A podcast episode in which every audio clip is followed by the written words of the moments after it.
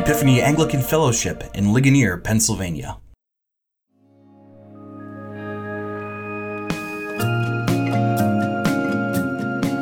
Welcome to Learning with the Lion, a community read through of the Gospel of Mark.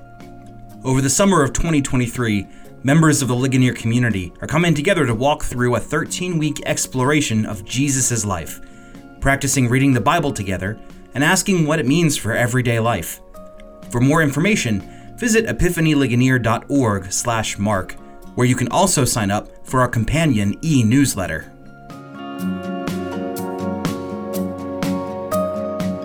In our Mark reading this week, we approach one of the most important passages in the whole book, and one of the most important events in Jesus' whole ministry the Transfiguration. And I want to use the Transfiguration this week as a jump off point to talk about a biblical reality that deserves our attention, because we will be asked about it, and it's worth knowing the answer to it in advance.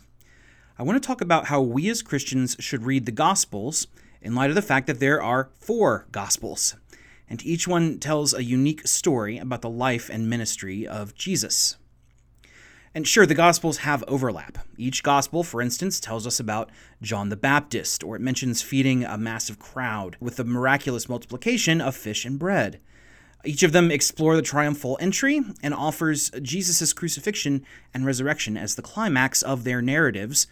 But of all four Gospels, only John records Jesus turning water into wine. Only Luke records the parable of the prodigal son. Only Matthew tells the story of Herod slaughtering the children of Bethlehem after Jesus' birth. So today's podcast is a short primer on what it means to be a Christian and to have four gospel stories describing Jesus' life and ministry that don't always match up as we would expect. And so here are three tips that will help guide your understanding of the Gospels and how each one should be read and studied. First tip multiple biographies of a famous person are actually pretty common. Some people get anxious that there are four biographies of Jesus in the Bible. Why not just one that tells the whole story completely? Well, in our own time, we don't think it's particularly out of the ordinary to have multiple biographies for important people. According to the internet, there are 900 published biographies of George Washington that have been published in the last 250 years or so. And some of those biographies are better than others. Of course, not all 900 of them are great. In the same way, there are other biographies about Jesus too, and we call these the Gnostic Gospels. They are not great biographies of Jesus. Uh, a scholar friend of mine jokes to say that they're more like Jesus fan fiction for pagans, imagining if Jesus was one of their prophets instead of being a Christian. The reason we have these four biographies is because A, they're connected to people who actually knew Jesus. B, they explain Jesus' life and ministry in the context of the Old Testament. C, their theology lines up with what's passed down from the original apostles. And D, we have a lot of manuscripts confirming the veracity of each of them the Gnostic Gospels are not just some sort of great conspiracy theory. Uh, the church has known about these Gnostic Gospels for a long time. They're just not good or right or true, so we don't talk about them. So that's tip one. There are multiple biographies for famous people, and we don't think that's a problem in our own time. Tip number two ancient biographies have a different set of priorities than modern biographies.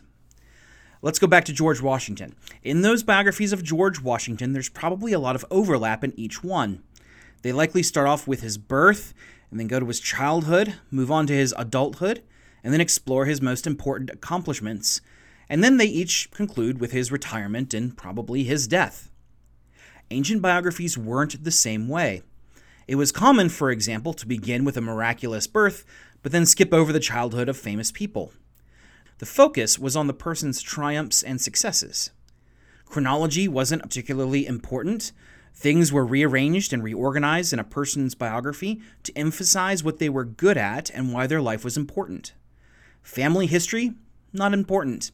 Neither were in depth psychological explanations of actions considered.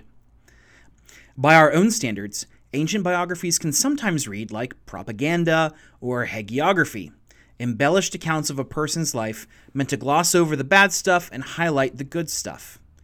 In the ancient world, however, that just wasn't a priority. There were often no boxes of letters to sort, no family members to interrogate. There were limits on literacy, and so biographies had to be short and easy to read out loud. So we don't read back our modern notions of biography and apply them to the four Gospels. They are in line with the writing conventions of their time. Final tip, tip three biographies narrow down their emphasis to appeal to different audiences. Each one of those 900 biographies of George Washington surely has a different emphasis. One might focus on Washington's military career. The other might focus on Washington's political career, or his childhood, or his management of his Mount Vernon estate. Some may be written for children or teens to use in a classroom setting. They're all good, they're all true, and they're all biographies but they highlight different parts of Washington's life and legacy, and they do so at different depths. The four Gospels are the same way. We find that Mark has an emphasis on Jesus' kingship and authority. It's probably written for Christians experiencing a wave of persecution, perhaps even Christians in the region of Galilee, since Mark's Gospel is so focused on Jesus' ministry there. Matthew takes the basics of Mark's gospel and adds to it encounters and teachings and miracles that emphasize Jesus' messiahship to a Jewish audience. And Luke does the opposite. He takes the basics of Mark's gospel and emphasizes Jesus' particular care for Gentiles and the poor and women. Because these three Gospels share a similar core of content, they are often called the Synoptic Gospels for how much they overlap. John's Gospel, however, is different from the other three. There's not nearly as much overlap in teaching, in miracles, and encounters. Scholars think that it was likely composed as a response to the aforementioned Gnostics, who tried to shoehorn Jesus into their own mystery religion. Because it features so many different moments from Jesus' life that aren't recorded in the other Gospels, scholars also think that John included a number of teachings and encounters and miracles he thought needed to be remembered alongside those synoptic Gospels. Some people in the past have tried to rearrange the four Gospels and offer a total chronological pattern of Jesus' life and ministry. While the rough shape of something like that can be sketched out, those efforts are ultimately unhelpful because they erase the importance of context of the narratives that surround each of the things being rearranged. Instead, we let each of the four Gospels stand on their own and tell their own story. So let's put all this together. Mark's story of the Transfiguration is prefaced by Peter's confession that Jesus is the Messiah. It is immediately followed by a demon possession that the disciples cannot seem to exorcise. The same thing is true for Matthew's account and Luke's account. That string of events, starting with Jesus' asking, Who do you say that I am? and ending with the disciples struggling to cast out a demon, that same flow exists in Matthew's and Luke's gospel. Luke doesn't, however, mention that Jesus was in Caesarea Philippi, but Matthew and Mark both do. Luke records the topic of discussion that Jesus has with Moses and Elijah. He records the fact they were talking about his coming departure, his death and his resurrection and his ascension. The other Gospels don't. Matthew notes that at God's affirming Jesus' sonship at the voice of God, the disciples fall down and quake with terror, and Jesus comes over to reassure them that everything's okay.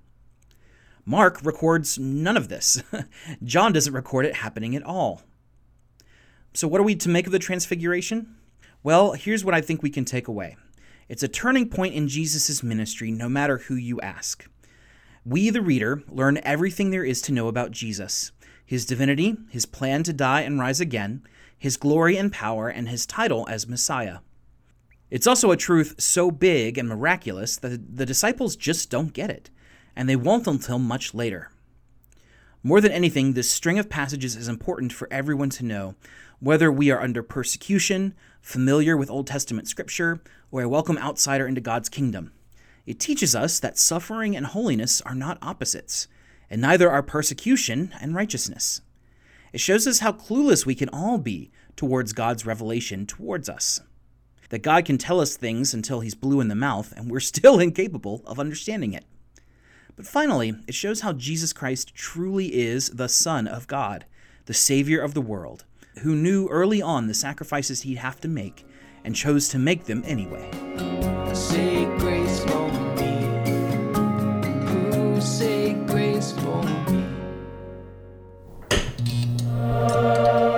Epiphany Anglican Fellowship in Ligonier, Pennsylvania.